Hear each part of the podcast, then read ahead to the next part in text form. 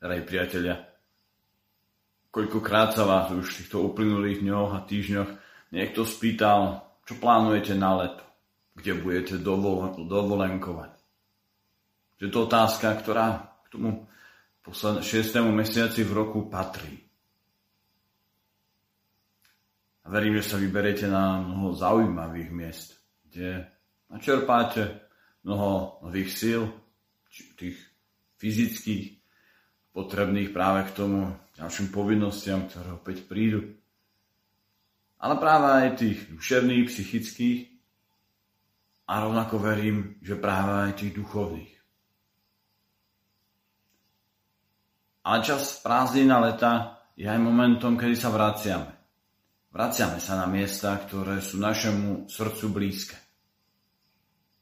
Na miesta, kde sme možno prežili detstvo alebo nejakú ďalšiu časť, etapu svojho života, lebo kde sme boli s niekým, koho máme veľmi radi a koho si nosíme vo svojom srdci.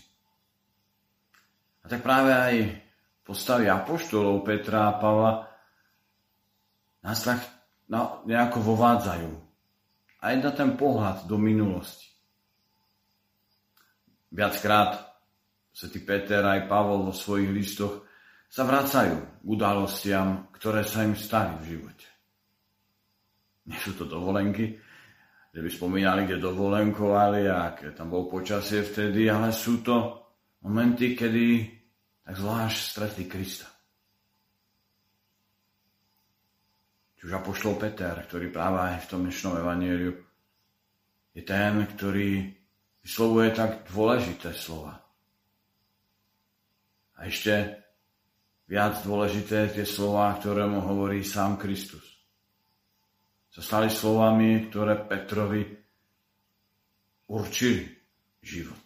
Zasiahli do jeho života. A apoštol Pavol, jeho obrátenie máme viackrát zachytené vo skutkoch apoštolov. A jeden ten momentu je to ako keby nejaký tretí nestranný pozorovateľ to popisoval. A z ďalšom zase, kedy je to sám Pavol, ktorý rozpráva. Vracia sa k tej udalosti. Ako stretol Ježiša.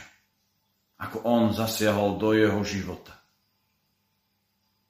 A tak práve aj čas leta môže byť aj obnovením našej pamäti viery. Ako sa ako každému z nás Ježiš sklonil, prihovoril, kde sme ho stretli.